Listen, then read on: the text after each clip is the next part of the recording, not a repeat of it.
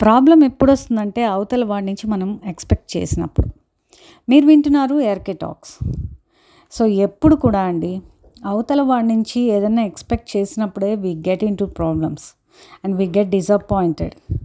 So ఎప్పుడు కూడా మనం ఎంత చేస్తామో తిరిగి వాడు అదే చేయాలని ఎక్స్పెక్ట్ చేయొద్దు. ఎందుకంటే not everyone has the same heart as you. So మీరు రియాక్ట్ అయినట్టు మీరు హెల్ప్ చేసినట్టు మీరు వాడికి ఏదో సజెషన్ ఇచ్చి లేకపోతే వాడి సపోర్ట్ సిస్టమ్గా ఉన్నట్టు వాడు ఉండాలి అవతల వ్యక్తి అంటే కుదరదు. వాడు ఉండొచ్చు ఉండకపోవచ్చు.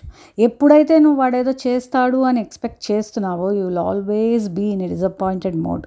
Always be in a demotivated mode. So అలా ఎందుకు ఉంటారు?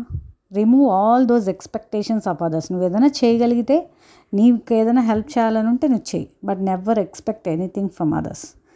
Be on your own. మీకు చేయాల్సింది మీరు చేయండి.